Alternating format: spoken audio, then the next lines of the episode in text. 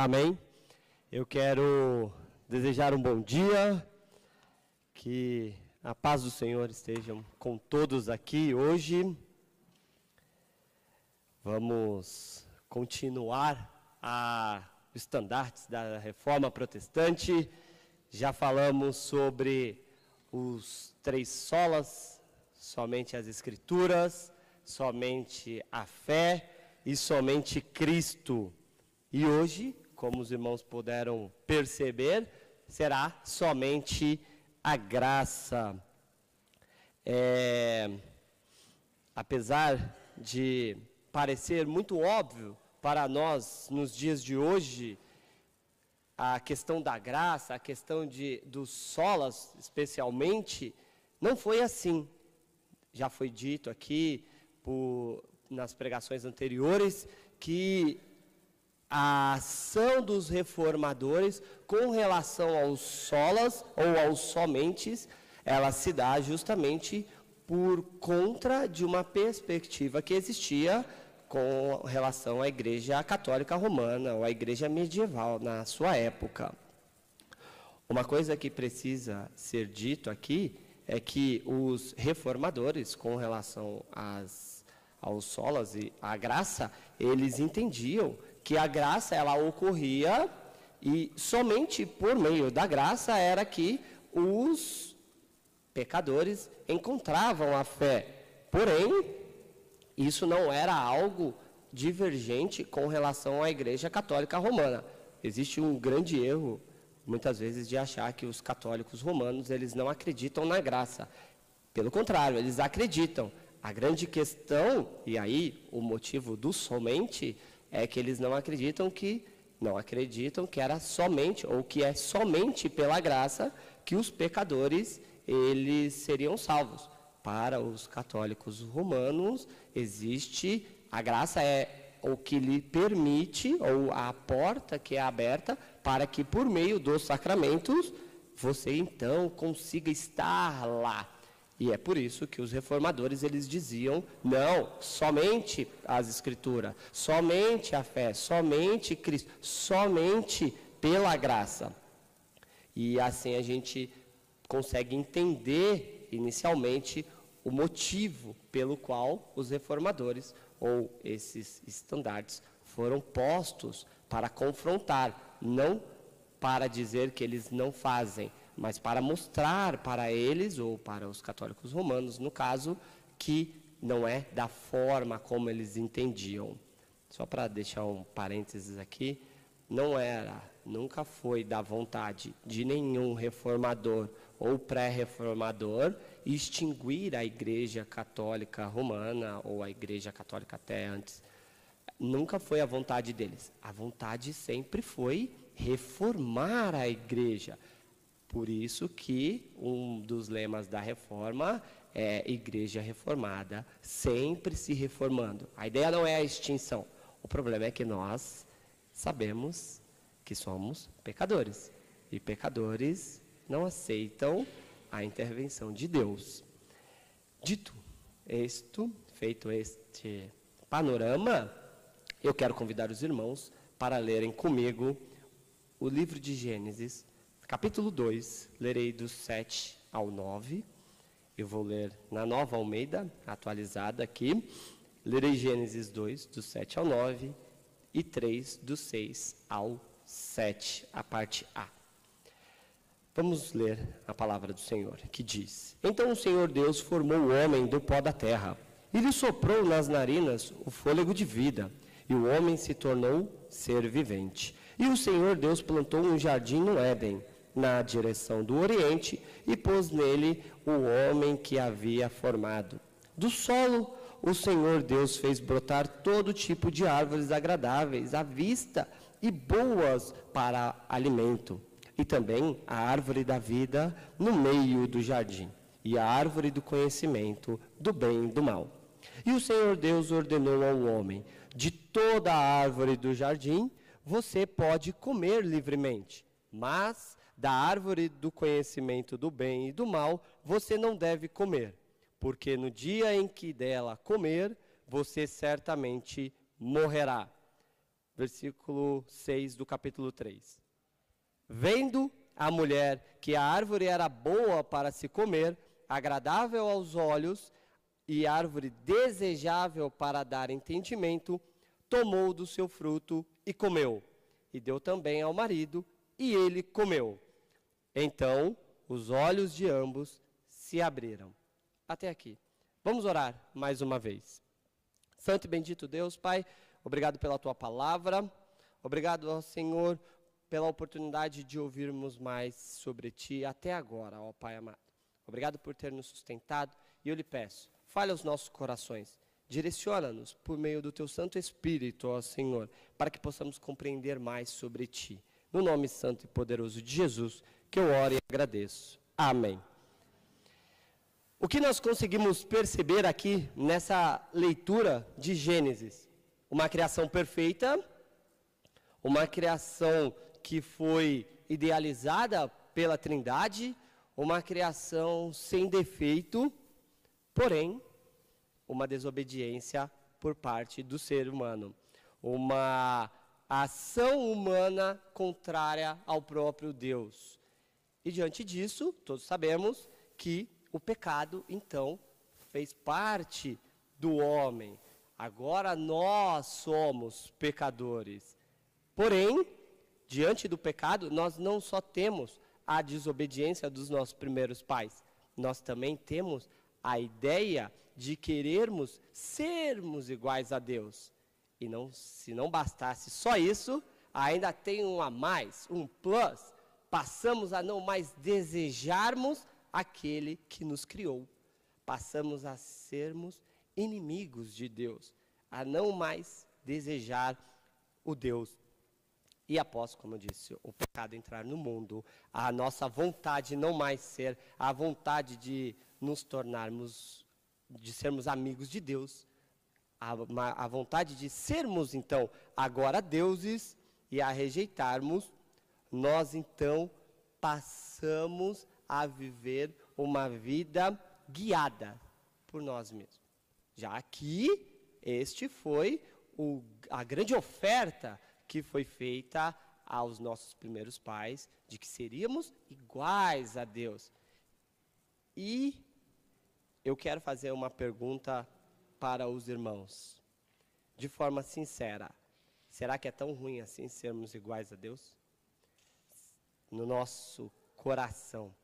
Será que é tão ruim assim a gente viver como Deus? Será mesmo que nosso grande desejo é mesmo nos submetermos a Deus? Será mesmo que sermos o nosso próprio Deus é tão ruim assim? Sejamos honestos com nós mesmos. Sermos nosso próprio Deus, nosso próprio Senhor, é muito melhor. É muito melhor do que nos submetermos a qualquer um. Tem um hino que diz que nós devemos soltar o cabo da nau. O hino que diz que nós devemos soltar o cabo da nau, ele não é à toa. E ele nos mostra exatamente quem é aquele que está segurando o cabo. Por quê? Porque é o nosso prazer. Porque foi o que nos foi ofertado e é o que o nosso coração efetivamente deseja. A gente não almeja, desde a queda, retornarmos a, ao serviço ou à adoração a Deus ou à submissão. Não, a gente desde a queda deseja sermos iguais a Deus. E os irmãos podem estar achando que isso não é assim que isso talvez seja um absurdo. Mas pensemos um pouco, quantas e quantas vezes agimos segundo os nossos padrões? Quantas e quantas vezes Deus ele só é simplesmente aquele meio para o qual o meu objetivo efetivamente, o desejo efetivamente do meu coração se cumpra. Se Deus ali não estivesse, e meu desejo se cumprisse, será que eu estaria preocupado com Deus? Será que efetivamente eu estaria seguindo ou desejando estar próximo de Deus? Eu não quero dar essa resposta para os irmãos, porque eu não quero induzi-los, mas eu acho que o coração de cada um aqui já respondeu isso. E se o Espírito Santo de Deus habita em cada um aqui, o Espírito Santo de Deus mostrou para cada um o que realmente desejamos. Porém, a palavra de Deus nos diz, por meio do apóstolo Paulo, que não devemos nos moldar a este mundo, que não devemos agir conforme o nosso desejo. Ele disse isso lá em Romanos. Em Efésios, ele também diz que nós vivíamos segundo a nossa vontade, segundo os padrões da nossa carne. Isso não é à toa. Isso não, não é dito de uma forma aleatória. Isso é para que vejamos efetivamente quem somos e o que nós efetivamente desejamos. Não vivemos, não desejamos conforme os padrões de Deus. Não queremos os padrões de Deus. Não adoremos, adoramos a Deus. Nós adoramos a nós mesmos. Eu quero fazer um parênteses aqui.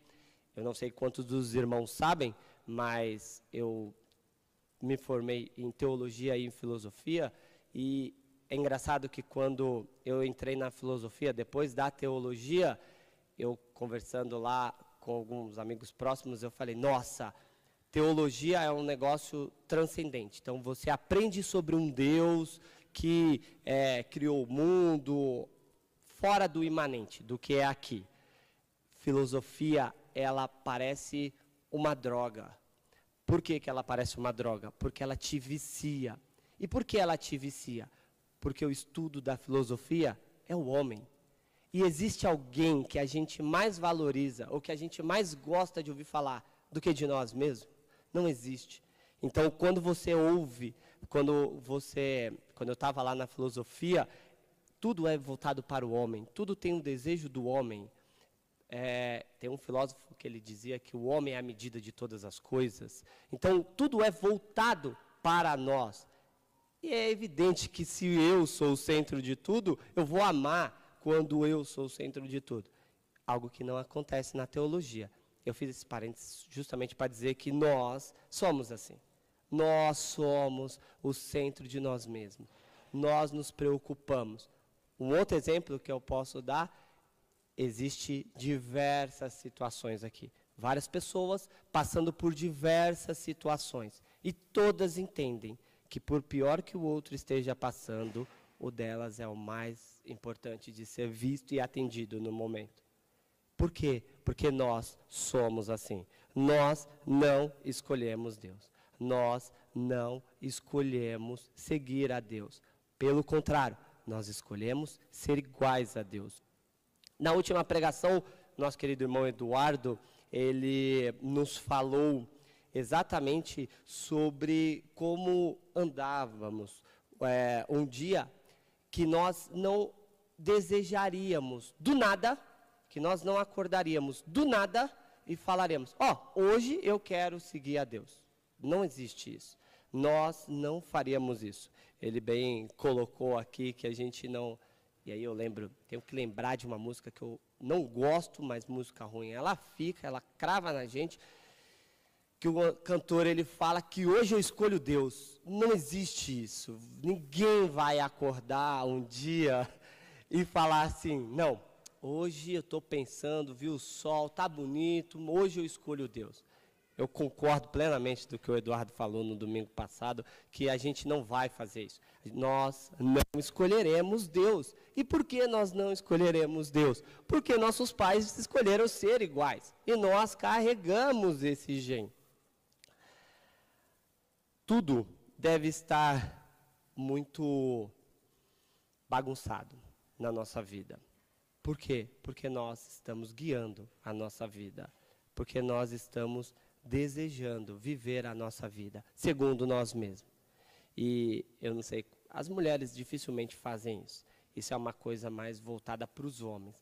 Mas nenhum homem gosta de ler manual de nada. Então, assim, A gente sabe fazer, a gente sabe fazer. Nós sabemos fazer todas as coisas, até aquelas que a gente não sabe fazer, a gente sabe fazer. Mas a gente não sabe que a gente não sabe. E nós escolhemos ditar a regra do negócio. E nós tomamos a frente da nossa vida. E isso está tudo errado. Isso faz com que nós vivamos uma vida toda errada. Isso faz com que nós vivamos uma vida distante de Deus. Isso faz com que nós necessitemos de uma intervenção que não vem de nós, que não vem do nosso desejo. E assim como nós, homens, não buscamos um manual para recorrer e arrumar aquilo que a gente tá, sabe fazer, a gente, ou acha que sabe fazer, a gente não busca Deus, a gente não busca fazer a vontade de Deus.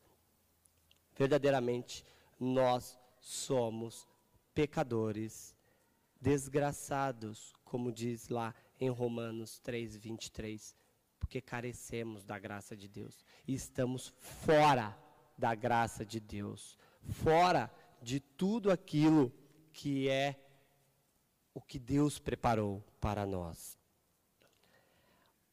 Os irmãos já pararam para pensar o quanto isso, ou o que isso significa?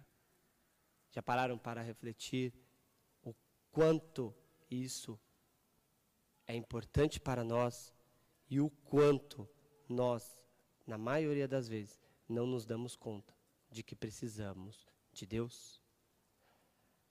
O antigo pastor, aquele pastor ali, ele era, ele era, começou na linha pentecostal, e ele mudou para ser um presbiteriano, não sei como, mas é muito legal ouvir a biografia dele. Eugene Peterson, ele vai falar sobre a, a língua, né? Ele escreveu sobre o conhecimento da língua.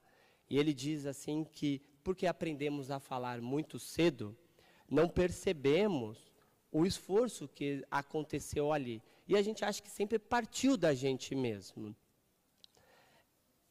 E não, é, não foi assim. Os pais aqui sabem que você precisou lá instruir a criança, a falar com a criança. Teve uma ação externa para com aquela criança. Porque nós somos pecadores. Há muito tempo a gente não percebe que a gente precisa da glória de Deus. A gente não, não percebe o quanto, o quão desgraçados, o quão sem graça nós somos. Porque a gente já é assim. A gente já nasceu assim, a gente só vive assim. E, como Paulo ele vai falar lá em Romanos, não vos amoldem aos padrões desse mundo. Ou seja, além da gente já nascer no pecado, a gente ainda é moldado por esse padrão. Então, a gente não vai perceber uma necessidade daquilo que não nos é revelado. Lembremos do que aconteceu com os nossos primeiros pais pecaram e ofenderam de forma infinita um Deus infinito. Desprezaram tudo aquilo que Deus tinha criado. O texto nos diz que Deus foi até eles. E essa parte é engraçado. Nós não lemos mais na continuação de Gênesis quando Adão e Eva pecaram e ofenderam a este Deus. Diante de toda a possibilidade de ações que eu não consigo imaginar, porque eu não tenho competência ou condições de entender a mente de Deus. De toda a possibilidade, a Bíblia nos diz que Deus foi até eles. Deus poderia ter acabado com tudo lá, o mundo poderia continuar em trevas, Deus poderia, dentro do que eu posso imaginar, ter voltado no tempo, restaurado, feito inúmeras coisas. Mas Deus escolheu ir lá, se dirigir até aquele que o tinha ofendido, se dirigir até aquele que de uma forma imensurável o, o ofendeu e o desprezou.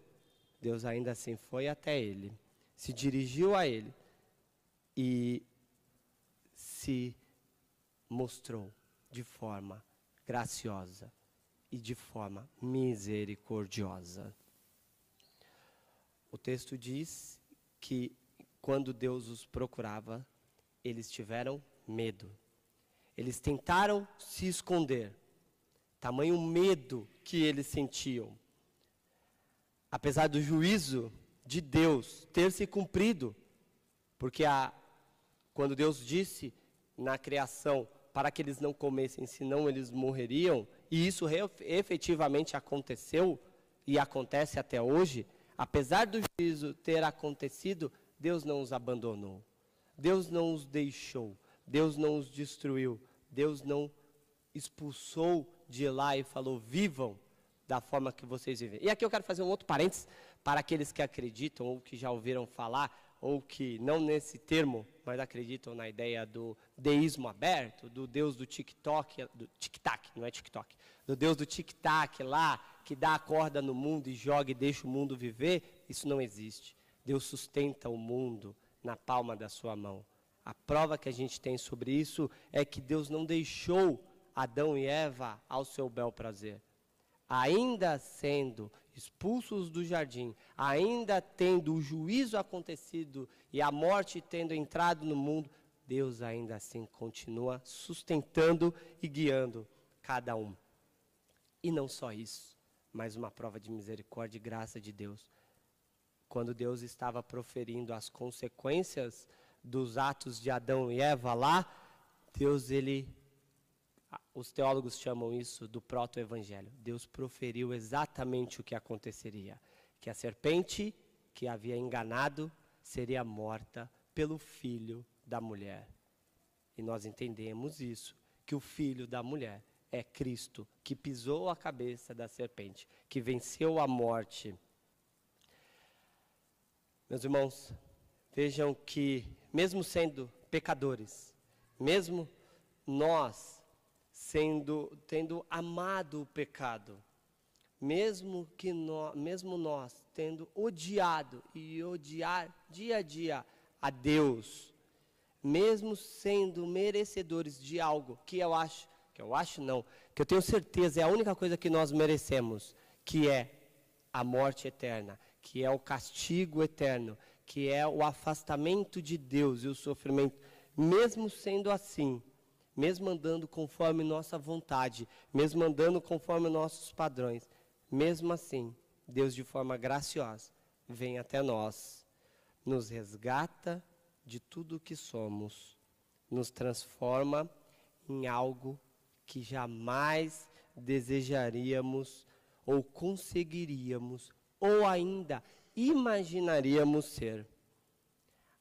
Além de sermos salvos, além de Deus nos permitir sermos santos, além de Deus nos tornar justos por meio de Cristo Jesus, além de tudo isso, Deus nos tornou filhos. Deus nos fez filhos depois de ser rejeitado de forma infinita no Éden e vir até hoje sendo rejeitado por cada um de nós. Deus nos tira de onde estamos sem que queiramos sem que desejemos, sem que imaginemos uma vida diferente. Deus nos tira de lá e nos põe como seus filhos. Não sei quantos, quanto isso pesa no coração de vocês. No meu pesa demais, porque realmente não era o que eu queria, realmente não era o que eu desejava, realmente o meu pecado me fez sempre querer ser igual a Deus sempre eu ser o que dita as regras da minha vida. Mas ao ser posto ao lado de Jesus como filho e como nós cantamos, ter nossos olhos abertos, isso me fez ver exatamente daquilo que o pastor disse, o que eu realmente precisava. Não o que eu desejava, mas o que eu precisava. Talvez muitos aqui já acham isso meio normal e nós, infelizmente, temos uma postura de comodismo, de nos acomodarmos com a situação.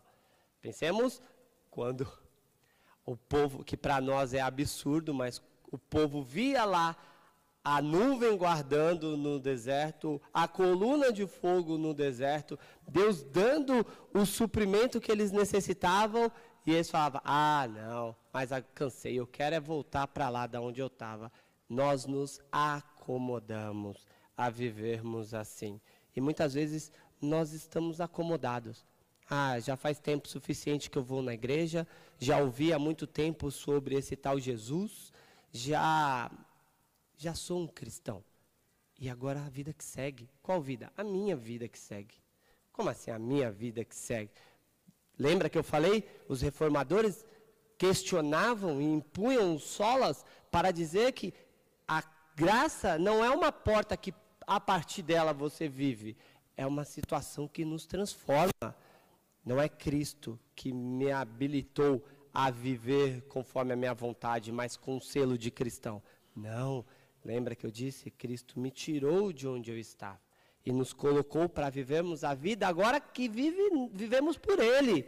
A morte que Ele morreu e a vida que Ele morreu. Já somos chamados filhos de Deus há muito tempo que talvez tenhamos nos esquecidos disso. Tem uma, um outro parênteses aqui, tem um livro que eu estou lendo e o autor ele dá o exemplo de sermos filhos de Deus e ele dá um exemplo de um pai e talvez aqueles pais que já tenham filhos, mais de um filho e filhos grandes, eles consigam entender melhor. Mas ele dá o exemplo de um pai que tinha dois filhos. E um filho do qual ele era muito próximo. Um filho que ele era muito próximo, eles estavam sempre juntos. E um outro que vivia no quarto. Um outro que simplesmente vivia no quarto lá. E ele junto com aquele filho, e quando aquele do quarto saía, era um relacionamento mais ou menos assim é, às vezes até mais áspero, mas o que o autor nos mostra é que os dois eram filhos. Os dois ainda assim eram filhos. E ele faz a seguinte pergunta, e eu vou fazer lá aos irmãos: Qual tipo de filho nós queremos ser com o nosso pai? Quando fomos tirados do lamaçal, do pecado que vivíamos, e fomos postos ao lado de Cristo, e fomos chamados de filhos de Deus, qual tipo de relacionamento nós queremos ter?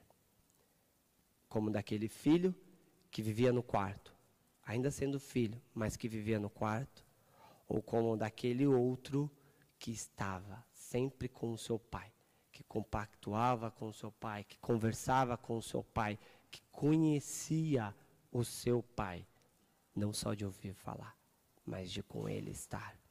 Muitas vezes nós nos esquecemos disso. Muitas vezes nós simplesmente vamos viver a nossa vida. Eu vim de uma família de quatro filhos e eu sou o único homem, né? Já não era fácil. Então, a, muita mulher é complicado. Mas Deus teve graça, misericórdia com a minha vida. Mas assim, por ser o único homem, chegou uma certa idade que eu não brincava mais com as minhas irmãs. E eu vivia mais no meu quarto. Então, a, no nosso quarto, as regras são as nossas. No meu mundo, a regra sou eu mesmo. Com Deus, é assim que eu quero viver? É no meu quarto, com uma chancela de filho de Deus, vivendo segundo os meus padrões? Ou é sendo filho de Deus, conhecendo intimamente aquele que me salvou? Lembrem-se que o cumprimento do que foi dito em Gênesis para a serpente aconteceu na cruz, em que Cristo foi pendurado. Lembrem-se que o sangue que foi vertido na cruz também foi para que nós, outrora afastados de Deus, pudéssemos agora nos achegarmos a Ele. Lembrem-se que Deus não precisava fazer nada disso. Nada disso para conosco. Ele não precisava mandar o seu filho. Ele não precisava ter tido misericórdia de Adão e Eva no jardim. Ele não precisava nos sustentar até aqui agora. Mas por causa do seu grande amor e da sua grande graça, conforme podemos ler em Efésios 2, 4 e 5. Deus sendo rico em misericórdia, por causa do grande amor com que nos amou, e estando nós mortos em nossas transgressões, nos deu vida juntamente com Cristo. Pela graça são salvos. Não fomos salvos por mérito. Não, somos, não fomos salvos porque a gente fez alguma coisa. Não fomos salvos porque somos bonzinhos, porque não há um só que seja bom, senão o Pai que está nos céus. Não somos salvos por nada, pura e simplesmente somos salvos pela graça que vem de Deus, que não é por nós, que vem de Deus. Por isso, meus irmãos, creiam, creiam em Jesus Cristo como Senhor e Salvador, porque pela graça vocês são salvos, mediante a fé. E isto não vem de vocês, é dom de Deus, é um dom de Deus. Creiam que Deus é poderoso, creiam que Jesus Cristo é Senhor, creiam que nós não merecíamos estar aqui e Deus, de forma graciosa, nos resgatou de nós mesmos, de quem nós somos, de quem nós éramos, de onde nós vivíamos, para sermos postos ao seu lado e sermos chamados filhos de Deus. Eu quero caminhar para o final e dizer duas coisas. O antigo clérigo, pastor Henry Clare, que foi um pioneiro nos Estados Unidos com relação às escolas dominicais, ele diz assim: o Calvário mostra como os homens podem ir longe no seu pecado. Como nós, como pecadores, podemos ir longe. Porém, ele também mostra no Calvário como Deus pode ir longe para salvar os homens. Como a graça de Deus, ela vai muito além dos nossos pecados. Não por nós, mas por eles. A gente, e eu quero terminar dizendo que se a gente puder ter em mente os solas e, numa forma circular, nós entendermos que, pela graça, nós tivemos fé nas Escrituras, de quem Cristo é revelado para a honra e glória de Deus.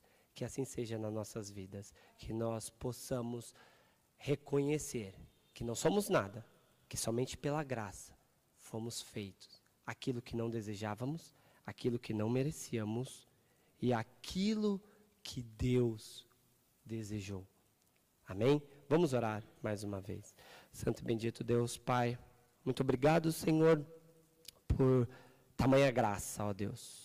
Obrigado, Pai, porque não éramos e não somos merecedores de nada, mas por conta da tua maravilhosa misericórdia, por conta do teu grande amor e por conta da tua graça, ó Pai, somos poupados, somos sustentados, somos remidos por causa do teu filho Jesus, que foi morto na cruz por conta de um pecado que jamais poderíamos pagar. Pai, que o teu Santo Espírito venha mudar os nossos corações, venha nos moldar para que possamos compreender isso e entendamos o quanto tu tens sido gracioso conosco.